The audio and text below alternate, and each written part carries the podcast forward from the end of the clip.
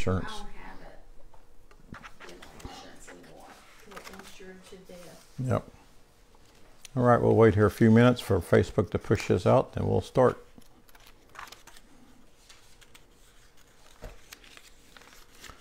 Well, we got the rain last night, didn't we? Oh man, Heavy.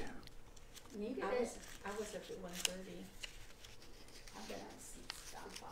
I thought the puppies would sleep through. Good morning, Ann and Carl.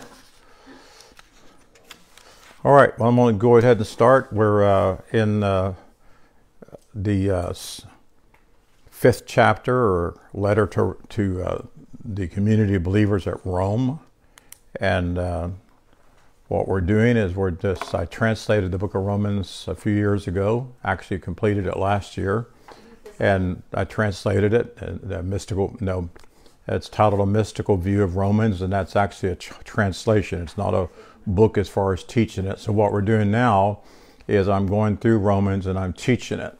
And uh, my translation's pretty enough, pretty much teaching it. Uh, but I'm going through each chapter, reading four or five verses, waiting and listening for something to really pop out, and that's what I'm teaching on. So, yesterday I sat for about 15 minutes and read Romans 5 11 through 15. And what really popped out to me and I bore witness to is eternal life. And a lot of people uh, have some misconceptions about what eternal life is. And I want to share that with you. Uh, most people think it's something that you get if you get saved. And then some people think that uh, you'll get it after you die and you go to heaven and then you have eternal life. And then what's all involved in that? in there. So I'm going to read the verses to you and then we'll go through it and teach it and share. And I hope it'll be a blessing to you for those who are watching now and those who come later on and watch it on Facebook and also on YouTube.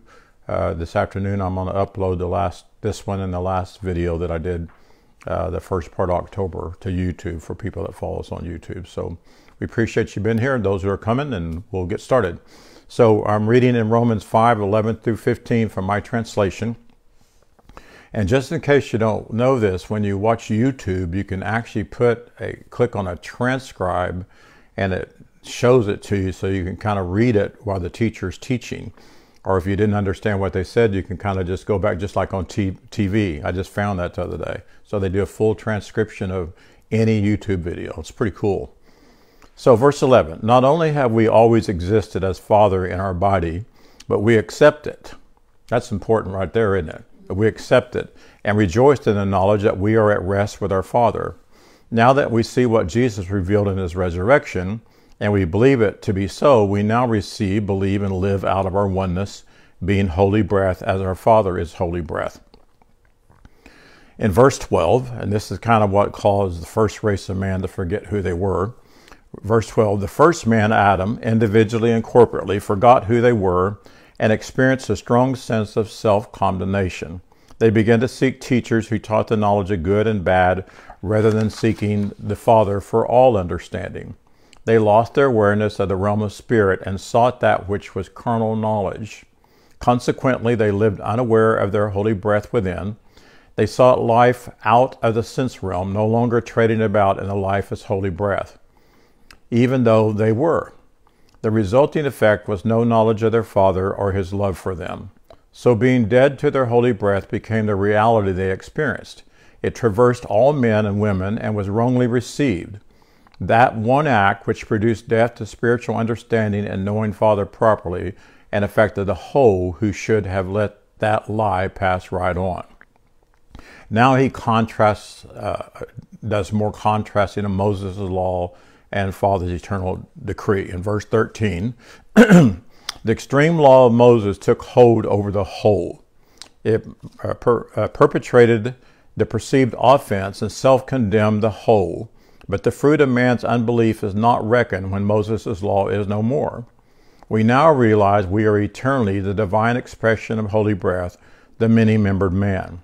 Verse 14 Before Jesus' incarnational events, and revelation of Father's love, which he gave to the whole of mankind. The illegal death estate was wrongly received and governed from Adam to Moses and the lawgiver, or as the lawgiver. The, the law incorrectly ruled people from generation to generation, and it still does today. Just as Adam lived contrary to who they were, generation after generation lived the same, even though they were an exact model of Jesus, who was to come as a person in constant contact with Father. Verse 15 What Jesus' incarnational events revealed to man was much more than self condemnation produced by feeding on the knowledge of good and bad and the offense of Moses' law. Jesus revealed a spiritual endowment of life that was and is eternally in man. This abundant eternal life required no work on man's part. Since the first race of man fed from the knowledge of good and bad, it resulted in a mistaken identity, which is what sin is, uh, so uh, our sin consciousness and self-condemnation. They lived without the true knowledge of their Father. The spiritual endowment from Father to man, which was revealed in all by Jesus, eternally superabounds to the whole of mankind, and it remains age after age, forever and forever, age after age. And the reason I emphasize all that because we never can lose it. It's there, we just lose our awareness of that.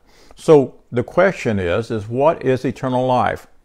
And what is eternal life that requires no work on man's part? Because that's the truth. Whatever it is, we don't have to work for it. We don't have to earn it, but we definitely need to understand. We need to know that we have that and we possess that. So, in Jesus' high priestly prayer in John chapter 17, I taught from that many years ago and I really enjoyed it. But he was conversing with Father because that's what prayer means. It means to converse, it means to have a conversation. It doesn't mean to pray and ask all the time. So he was having a conversation with Father and said, Father, the hour has come. Glorify of you me as yours. That's how it really says it in the Greek. Glorify of you, of me, of, excuse me, glorify you me as a son of yours, that I, as one of your sons, may reveal you in my life. In other words, reveal yourself in me, is what he was saying. Let people see that you're in me. And the truth is, they needed to see that Father was in them too. Then he continued on, he said, As you have given me the ability over all flesh, that I should give eternal life to the whole of mankind, that you gave them yourself life eternal. And this is life eternal, that they might not that they might know you, the only true God, and me as the one who has stayed in perfect contact with you, whom you have sent to this people. Now it's interesting if you look there and it says uh, as you have given me the ability over all flesh, that I should give eternal life to the whole of mankind. Then it says that you gave them. So you should question that. Was he giving it to us or was he revealing it to us? Was he, was he showing us something that we already had, right? You know, I could tell Norma and I could show her that her grandpa left her a bunch of money. And in a sense, I give it to her because she's never possessed it before, right? So that's what Jesus is talking about. He didn't put it in them. He gave them the understanding of it that eternal life is theirs already. And so the phrase life eternal was translated from the New Testament 2222, and it's Zoe, it's pronounced Dezoze, which means life or it means to live, and also comes from a root, Z, uh, New Testament 2198, Zeo, which is Deza. And so we should call it spiritual life. It's a spiritual life rather than carnal life. And in the New Outlook and Perception books, we find the phrase life eternal mentioned four times in, in those books one in Matthew and uh, three times in the book of John. And then in the remaining part of those books, we find eternal life 26 times. So, four times it's used as life eternal, and then the other times it's used as life, uh, eternal life. And the truth is, it's the same thing, both the same. I remember Brother Garner explained that years ago, and he said, What life eternal or eternal life is, it's a quality of life. It's not just living forever, right? Because if it was, then every person that, that has ceased, their body has ceased to be able to hold them, we would have to say they did not have eternal life. The truth is, if we lack in any way whatever, we haven't perceived, we haven't handled our eternal life. And I'm no, in no way sitting there telling you that eternal life means you're never going to die. But I'm telling you, you can live a better life. You can, be, you can live a longer life. And you can live as long as Father created you to live. That's how I say it. And that's what I want. I want to live as long as I was created to live. And I believe that's a long time. And I don't believe that Father ever willed us to die due to some kind of sickness, disease, or accident or anything. I don't believe that. And so, in several places, the word give or hath is just before that phrase eternal life. So it implies to the surface minded student of the word that is something that he gives to us and we don't have it and we have to earn it.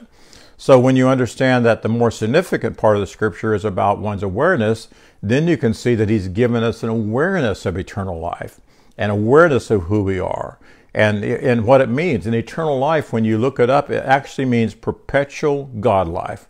That's what it means. Either way, life eternal or eternal life means perpetual God life. And what's perpetual? It just continues. You never run out, right?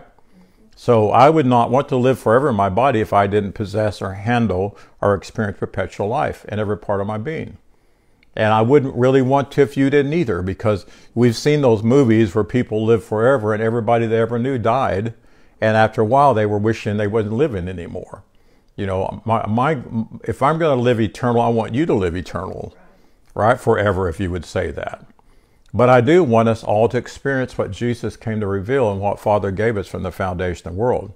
There's one other verse in Romans where the Apostle Paul in Romans 6:23, if you have my translation, he used the uh, word eternal life, and he said, "But now, after what Jesus revealed to me in his teachings, life and resurrec- uh, resurrection, I have the chance to explain and teach these things to you." so that you are awakened to your freedom from the many dead sacrifices and blood offerings and the dictates of the Mosaic law. Now that you know and are aware of these truths which I am revealing to you, you are assured that you are bonded together as one with Father, and nothing can separate you from that fact. Now you can possess, handle, and understand the fruit which you have desired to have, which is the pureness and holy Zoe life. So he's saying now you can handle it. Now you can possess it. If I didn't let Norma know about her grandpa leaving money and nobody ever told her about it, she would definitely can't possess it and definitely can't handle it. And I know there's a scripture in the Bible that says, Have you not heard? Have you not been told? And I would say, No, I haven't. I, I didn't know these things when I was young. My parents never taught me about the kind of life I had or who I was because they didn't know. Correct?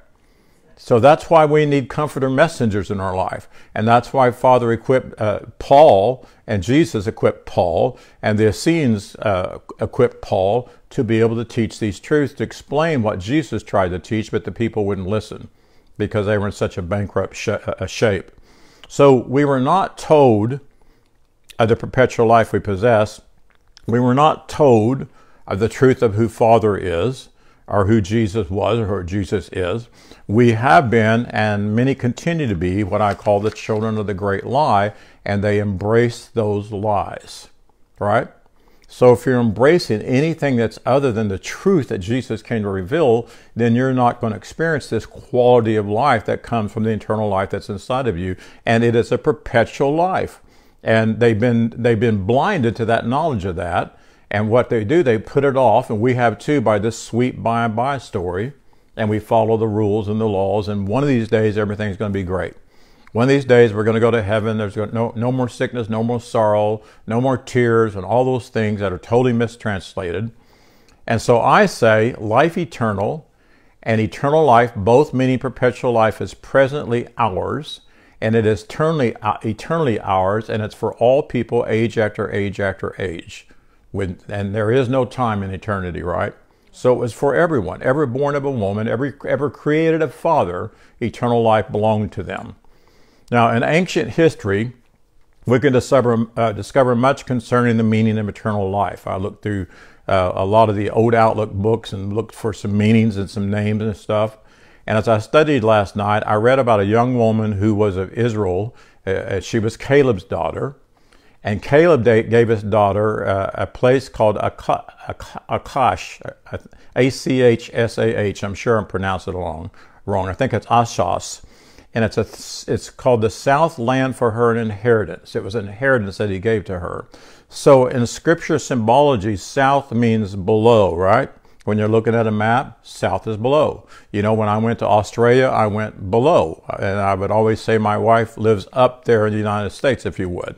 So the Southland suggests the lower part of your body, which is your life center. We've talked about that before. It, represents your life center.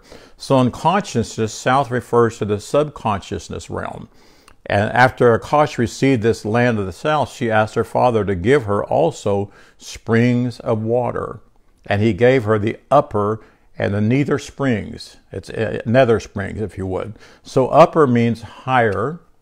It means now, don't you people that live north of us get haughty about this, but it means superior. and, and neither means situated down or below or lying beneath. So there's something that's lying beneath us or beneath our understanding, if you would. Does that make sense? And it's, it's, we, we don't understand about these springs of water that's inside of us. So these springs of water represent the seemingly material life found in man and the higher true consciousness of the divine life. That our life source is more than just a physical life source. My life source is more than my heart. And I think about that a lot because my heart quit twice. I've, I've physically died twice, but my life source is greater than that. And yes, Father gave man technology and knowledge and understanding of how to recuperate with me, uh, recuperate my heart and revive my heart and get me to breathing again. But it was the life of God in there that did that quickening that took place. But my life source is greater than my heart, greater than my digestive system, greater than my brain, right? It's the divine mind, and the divine mind is Father, and it's, it's the source of all things.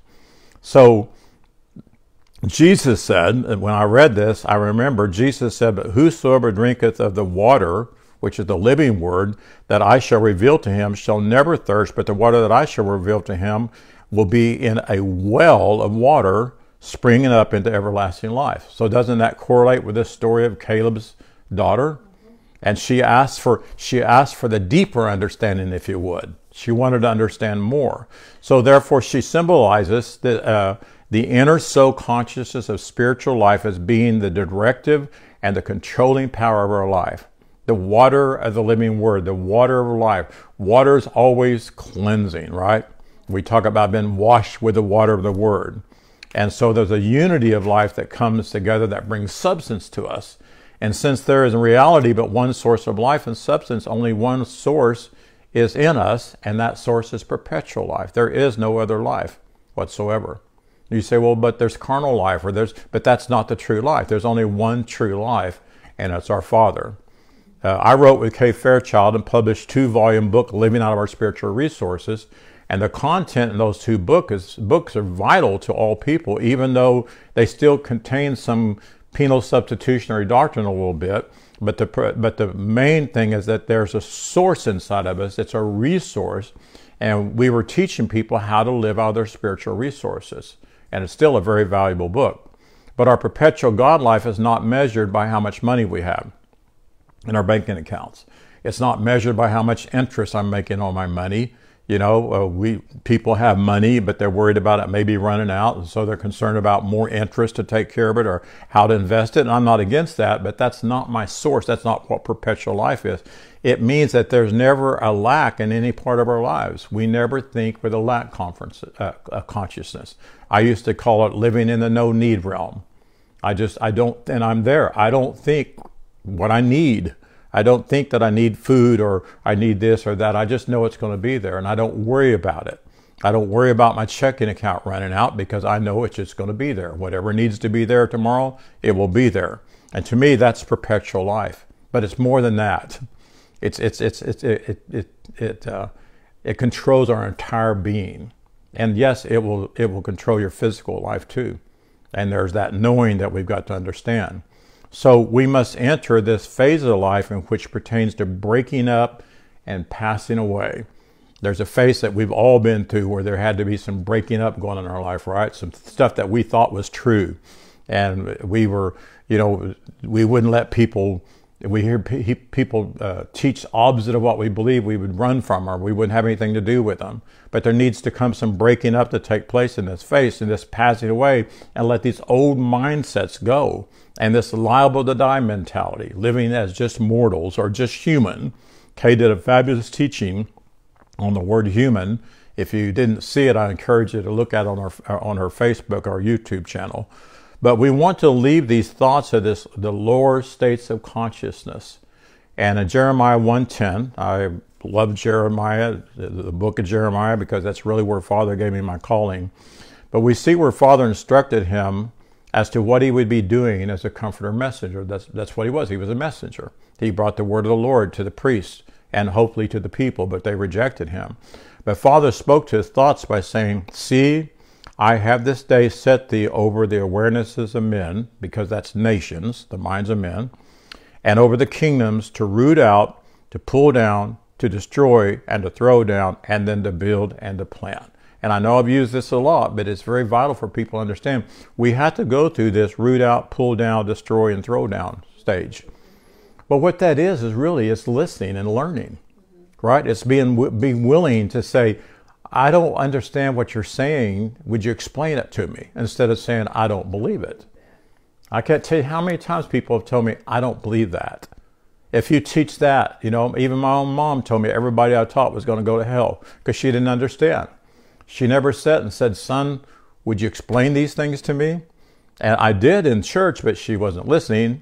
Of course, she couldn't hear good either because she don't very well. But this is not a binding thing. This is not where we go and pray and rebuke the devil and bind all this stuff and, and try to stop our habits and everything. This is where we hear the truth. Because when you hear the truth, it, there is a rooting out. There is a realization of that which is not true. One of the funnest things I like to do, and I know I said I would do a Zoom meeting, I haven't done it yet, but I enjoy doing a Zoom meeting where I can take my PC Bible program and my interlinear in there and I can show people what these words really mean.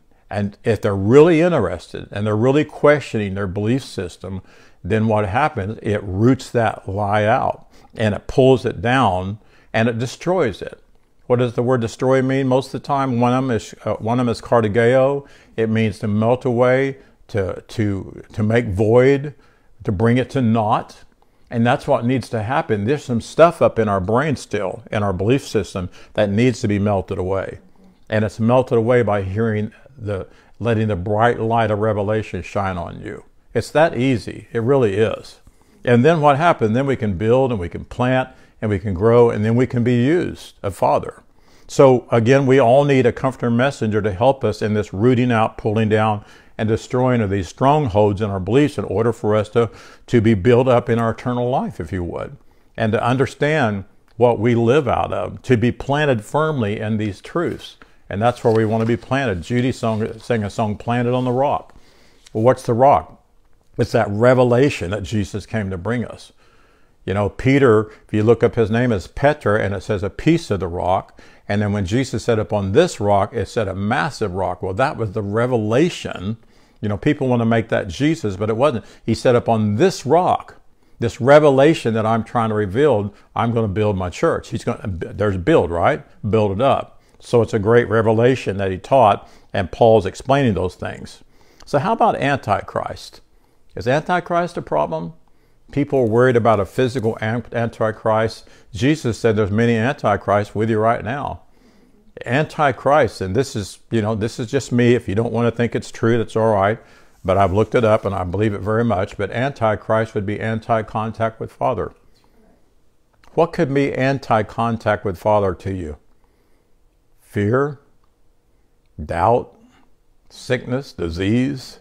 You know, start worrying about those things more than anything else and so what happens is we know nothing can separate us from Father, but many things wrongly believed and produced bring us a sense of separation to the point where people start saying, well, where was God or where is God? And then next thing you know, there's no contact with Father. I know people that have told me that they haven't talked with Father in many, many years because they got hurt. Something happened that they didn't think was supposed to happen and it didn't happen. And so there's no contact. So Antichrist is not a big person that's going to come and rule the earth. It's right up here in our thinking process. It's anti contact with Father. And conversing with Father is so easy, and it's one of the best things you can do. If you don't talk to me, if you don't talk to me, and we don't have conversations, and it's a year or two years later, even though we love each other, the, the relationship has been hindered, right? And we, disintegrates. It, it gets less and less. Yes, it gets less and less. And then if you're if you're not in contact with your source, which Father is your source, and Father's always trying to pour out His love on us through messengers, through through the very Spirit that's within inside of us. But then we we we we don't lose the source, but we lose our awareness of the source, right? And then we go to all the wrong places, if you would. We begin to seek other things for our help, and so The fact of talk loud. Matter- Yes. The fact of the matter is, if, if something's on your mind, you should talk to, to the Lord about it. Yes. Because He can give you peace about it or, you know, give you rest, you know, when you're worried or. You things can like hear a sure word. I mean, yeah, it's like, uh, I mean, It's a I don't know why anybody would not do that because, I mean, It's because they have a false perception of Father. You know, we have somebody we know that said because God didn't do something in a certain time and save a person's life, then they didn't believe anymore. You hear stuff like that. People, people are afraid to talk to God. Right. They're afraid They. They, you know, they, because they don't know who God is. right. It's Right. a reinforcement that we have a, a higher, our power that's in control more than we are. Mm. But we have to believe that control before it, Right. you know, before it manifests Right. what it is that it's on our mind. It's just like an employer. A lot of employees are afraid to talk to their employer. Yes, and they'll go they'll go to somebody else and say what does he think about me? or what does she think about me? or you know like would you intercede? And see there that's that's the religion has done that. Would you intercede before me? Mm-hmm. So we have preachers to pray for us. And i'm not against that. I, if i have a pastor i want you to pray over me but i want you to pray proper words. But then we next thing we know we have to have mary pray for us and then we have to have a pope pray for us and and because we're afraid we've been taught that we can't we can't ask. that's that's right. And then we have to bow our head out of shame. All that stuff has caused that. Why should I ask you to pray for me when I can do it myself? You can do it yourself. That's right. You can talk to I don't need to talk to God on your behalf. You can. So One of my favorite hymns is "What a Friend We Have in Jesus." That's we just need to change it to first hymn that I remember as a kid was "What a Friend We Have in Jesus," and that's how I've always seen God as my friend. yeah. And you know, It doesn't hurt to ask a friend to to join you. to agree with you. No. Yeah. Well, it's like but the Bible says that Father, Father says we're his friends. Yeah. But we're more than his friends, we're his children. So so whatever a person believes him or herself to be, then what is that? That's their experience. Mm-hmm. Right? So those who are guided by the spirit of truth within them understand that life and life eternal teaching is a way of an experience in life and not uh, it doesn't lead us astray by listening to other kinds of doctrines that say you have to do this for spiritual growth. You are already spiritually grown. You're just not aware of it. You are already supernatural. We just aren't aware of it. So the doctrine that would say you have to do something so you can spiritually grow, that's called process theology. And that's a lie. God does not process us. It breaks my heart when I hear people say, well, God caused me to lose my job so I can learn something, or God put cancer on me. I see it on Facebook all the time. God did this to me so I can learn something. No, that is not true whatsoever. So it's well known that Babylon signifies what? I'm testing y'all. Confusion. That's right. So the fire that spreads to assist in doing away with this confused state of mind of Babylon represents the life thought found in our holy breath. The word fire represents the word of God. It's not our. The Bible says it's not our uh, our God a fire, and it says it's not. I make my messengers flames of fire. It's not the word of fire. There's all kinds of places that explains that to us. So this state of mind that Babylon represents is the life thought found in our holy breath that can remove that confusion, if you would. When this thought is taken up consciously by a man, it extends quickly to the whole consciousness, and what it does, it overthrows the confusion. There's Don and I came to a point where we were confused many years ago in 1990, uh, 5 and 96 and then brother garner came into our life and, and a lot of stuff began to be corrected and a lot of the confusion went away and then when we came to the end of that and he passed away came to the end of that teaching and then the lord began to speak to us more and more and more and it corrected our belief system and it, and it removed the confusion we don't live confused anymore we know who we are so fire is generally used in the bible as the truthful word that frees us from error and that's why when I taught something like this years ago, Judy Vanderberg wrote the song Burn, Fire, Burn. Don't run from the fire, run to the fire. Because it's a cleansing, pure word of God. And this cleansing and purification is the true essence of the fire of spirit. You, you know that you've been in contact with Father. You know that you're in contact with a comforter messenger, if you would, and you're hearing something when it begins to cleanse and correct your, your belief systems. And I'm telling you, I'm thankful for messengers that's come into my life that have corrected many of my belief systems. And then I'm thankful that the Father, through my study, has corrected it. And I have the ability now to look and say, this is not what that means because it doesn't fit God's eternal love for us. And so I taught last week about uh, the word atonement. And in the old Outlook books, it's all about appeasing God. It's all about doing something to be. But in the New Outlook books, it means exchange. And I remember, I think it was Norman Grubb wrote a teaching years ago about the exchange life. And now I understand what he means. I ex- it's, but it's not me exchanging my life, it's me exchanging my awareness who I am.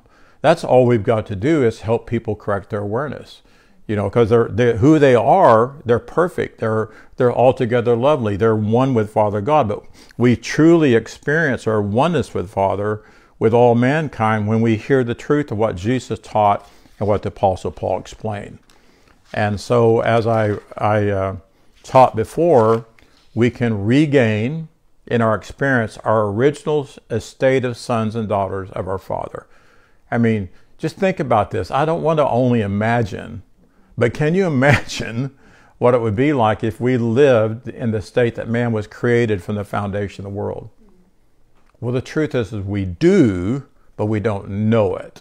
We do, but our belief system's causing us not to experience it because it's here and now for us to enjoy and to live out of. As most people know it, life is nothing like life eternal, which is perpetual God life. Most people know life is you know, I'm born here, I'm going to live to be so many years, and I'm going to die, and I either go to heaven or I go to hell. That, that's their mindset. And I just have to hang on till Jesus comes. That's what a lot of people say. But by listening to the voice of our spirit and our thoughts and spoken by our comforter messengers, those pitfalls of ignorance concerning life are subjected, subjected to spiritual enlightenment. The light of God's glory comes in and reveals the truth to you. And though the individual becomes conscious then of the truth about life eternal and knowing Father and knowing who Jesus really was and who what he came to teach, then that water of life can begin to bubble through you and spring up within your entire being. And yes, it can even deal with physical problems in your body. I know that and I believe that. So we can then command confidently confidently spring up, oh well, within my soul. I, I heard that been sung while I was teaching this. We used to teach it, sing it all the time. But that the that song was sang in Numbers 21:17, and you discover Israel sang this song, "Spring up, O well," and then the remaining verses in uh, chapter 21 are, the, are all the words that they sang. But this is what a modern day person wrote, and it said, uh, I've got a river of life flowing out of me, makes the lame to walk and the blind to see, opens prison doors and sets the captive free. I've got a river of life flowing out of me. Spring up, O well, within my soul. Spring up, O well, make me whole. Spring up, O well, and give to me that life abundantly. We could change a lot of that because we don't need it to make me whole, make me aware that I'm whole. I don't need it to give life to me. I have life to me. I need to be made aware. And I need to be speaking to the true living well within inside of me to spring up a well and make my awareness whole. Make my awareness where I can see instead of be blind. Make me where I can walk in these things and help me. The truth will do that because Jesus said, the truth, which is the not concealed word, will make you free, right? It'll do that.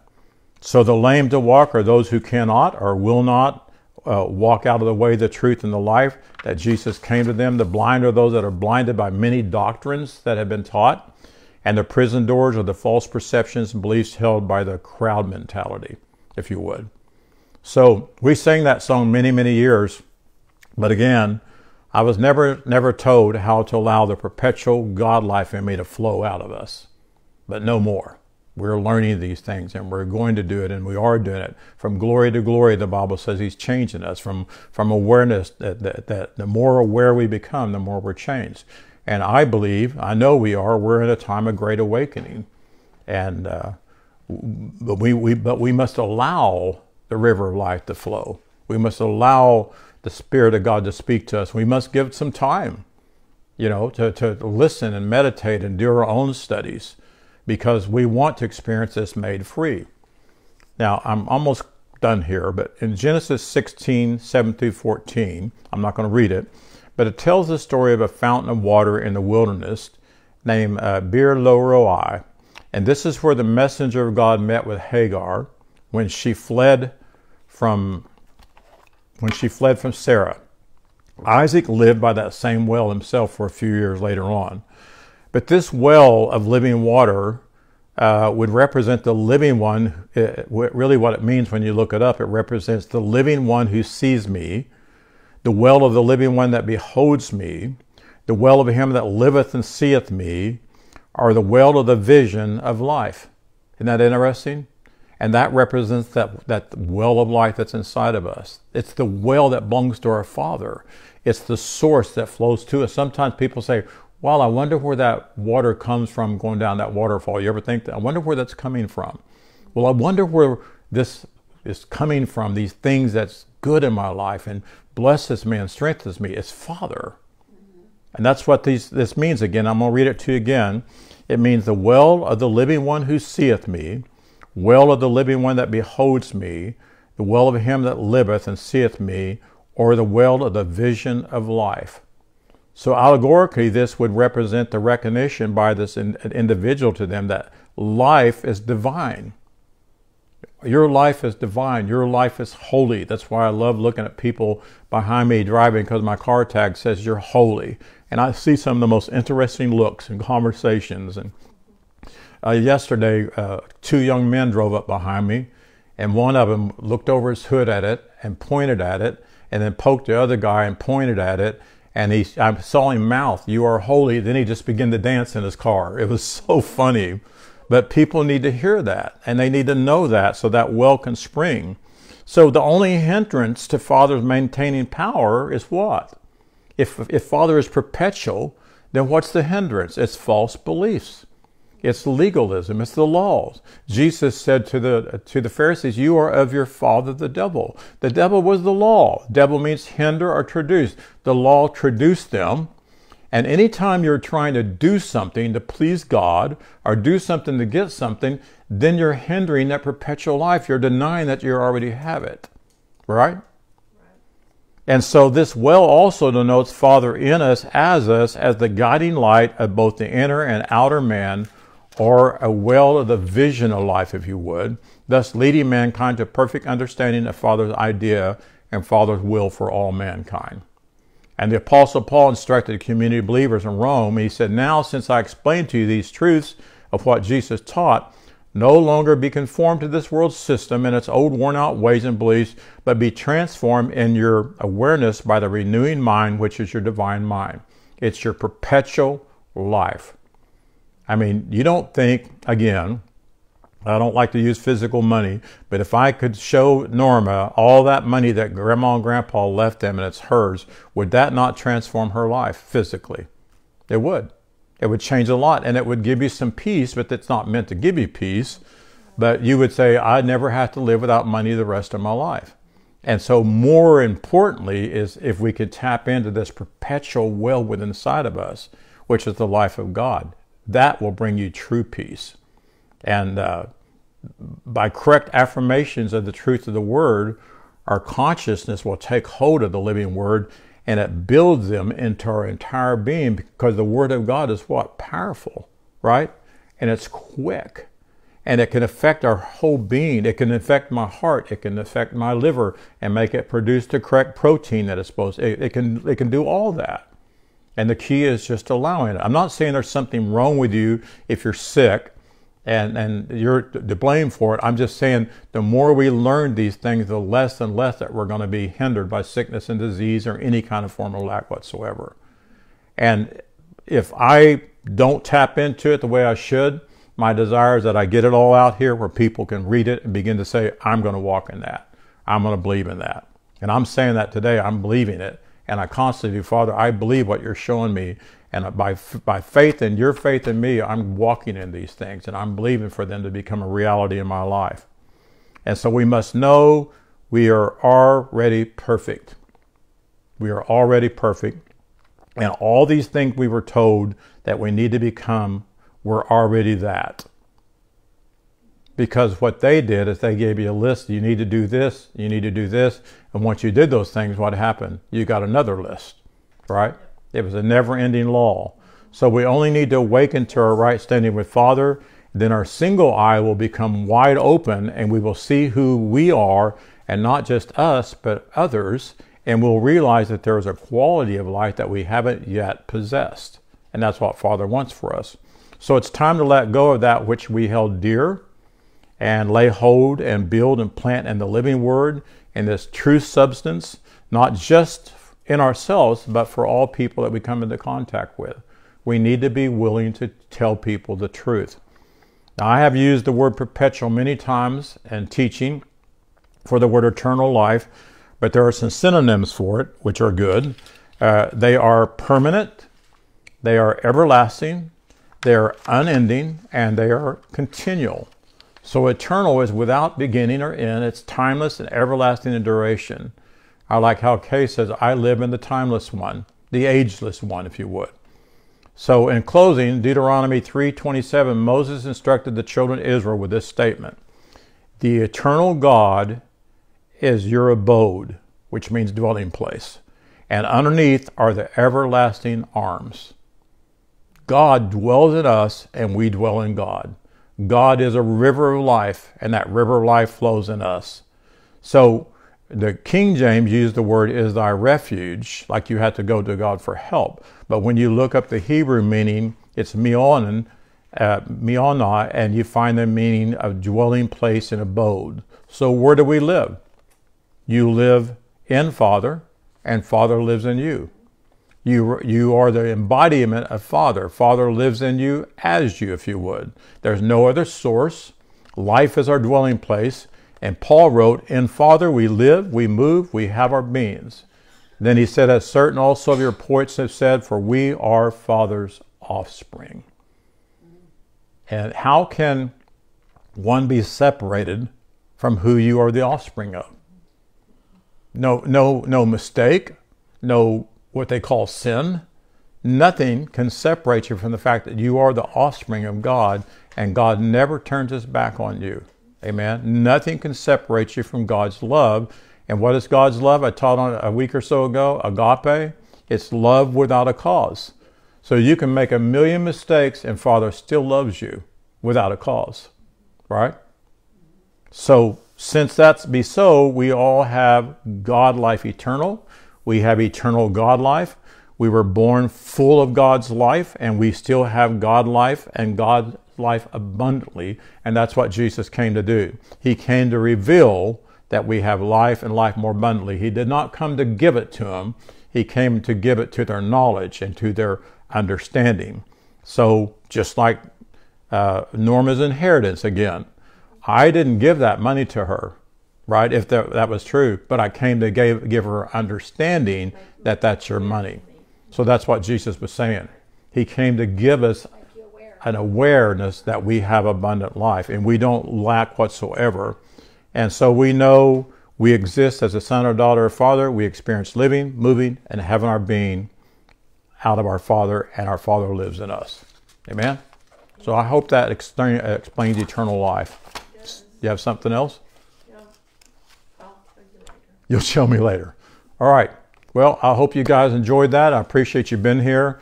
Uh, I could have written a whole book on this. There's all kinds of references in the old Outlook books to this living well. I mean, all kinds of names that represent Father sees me, talks about the living well of water. It's just over and over and over because you know why? Because that was on Father's mind. Amen. Father wants us to know that He is our source. And I know there's no gender there, but that's what we always say. So we love you very much. Sorry I wasn't with you last week. I just wasn't up to it. But I enjoyed studying for this and look forward to being with you again next week. God bless you. Bye bye.